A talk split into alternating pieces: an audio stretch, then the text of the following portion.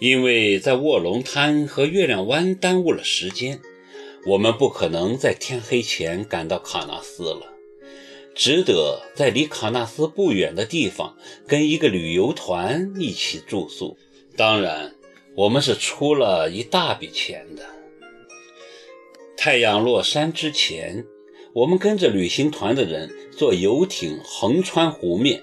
从前山攀登上了整个景区的最高点——观鱼亭，在这里，喀纳斯湖的景色尽收眼底，还可遥望中俄边境的友谊峰。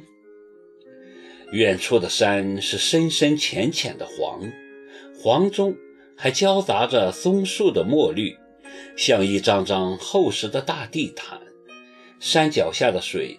是一颗巨大的绿宝石，因距离的远近和角度的不同而呈现出各种光泽。从后山骑马下来，感觉就像置身于俄罗斯油画之中。夕阳将广袤的大地镀上了一层金，马儿随着连绵起伏的山坡时快时慢地跑着。在亚热带特有的针叶林中穿行。第二天清晨，我们到河边散步，看到一座木桥。这桥很特别，桥墩是用木头搭成的三角形框架，里面填满大青石。桥面是用整根的原木铺就而成的，给人感觉很原始古朴。站在桥上，向北看是一平如镜的卧龙滩，向南是奔腾咆哮的喀纳斯河。昨晚听一个导游说，这里有很多神奇的传说，我却不以为然，因为这样的景色是不需要故事的，它的本身就已经足够了。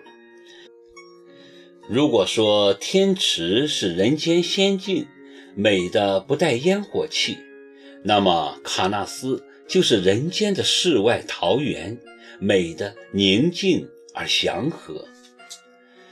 在美景中，总是掩映着悠闲的牧群，不管是黑的马、白的羊，还是花的牛，都那样干干净净，或立或卧，自在地啃着草，时不时还可以听到牧人的吆喝声，但。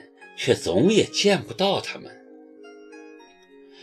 从喀纳斯出来后，我们又经过了很有名的魔鬼城，还有克拉玛依以及百里大油屯，最后到达了同样很有名的赛里木湖。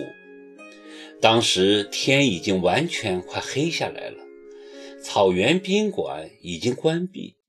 只好不分男女混居在哈萨克人的帐篷中，没有电，在昏暗的烛光中，几个人吃了只烤全羊就睡了。晚上，帐篷顶上突然传来噼噼啪啪的声音，我惊恐的不行。睡在我旁边的一个哈萨克姑娘忙安慰我说：“外面是在下小雪加冰雹，没关系。”我这才安下心，偷偷看了看睡在另一边的耿墨池，想必他是累了，睡得很安稳。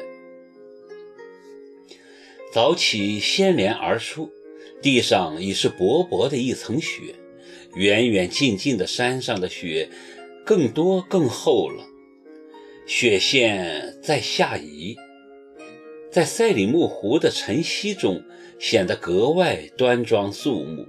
如果不是有远处的雪山挡着，它很像大海。这里是全世界离大洋最远的地区，也是最大的高原湖泊。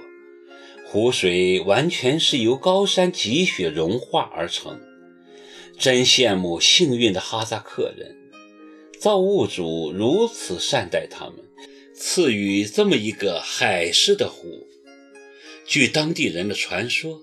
这湖水是一位痴情女子的眼泪汇聚而成，因此是无比圣洁的，被誉为神水。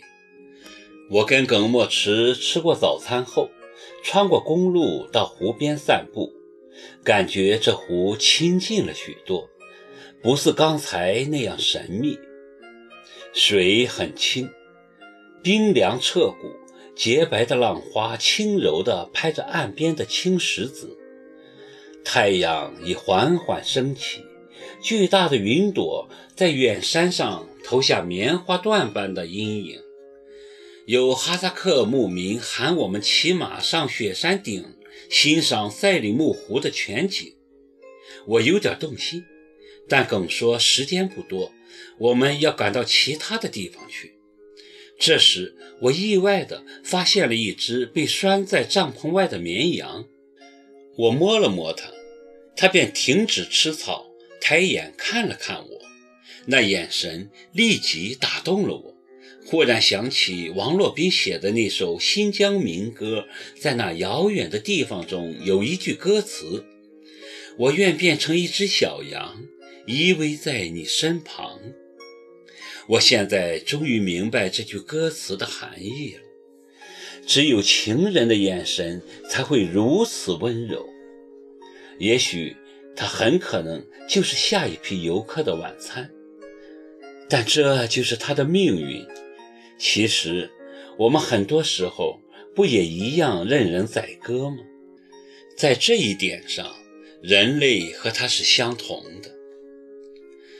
耿墨池显然也被这只小羊打动了，久久地注视着它，忽然跑进帐篷，拿出相机，要我跟那只小羊照张相。我欣然应允。拍完照，我们就上路了。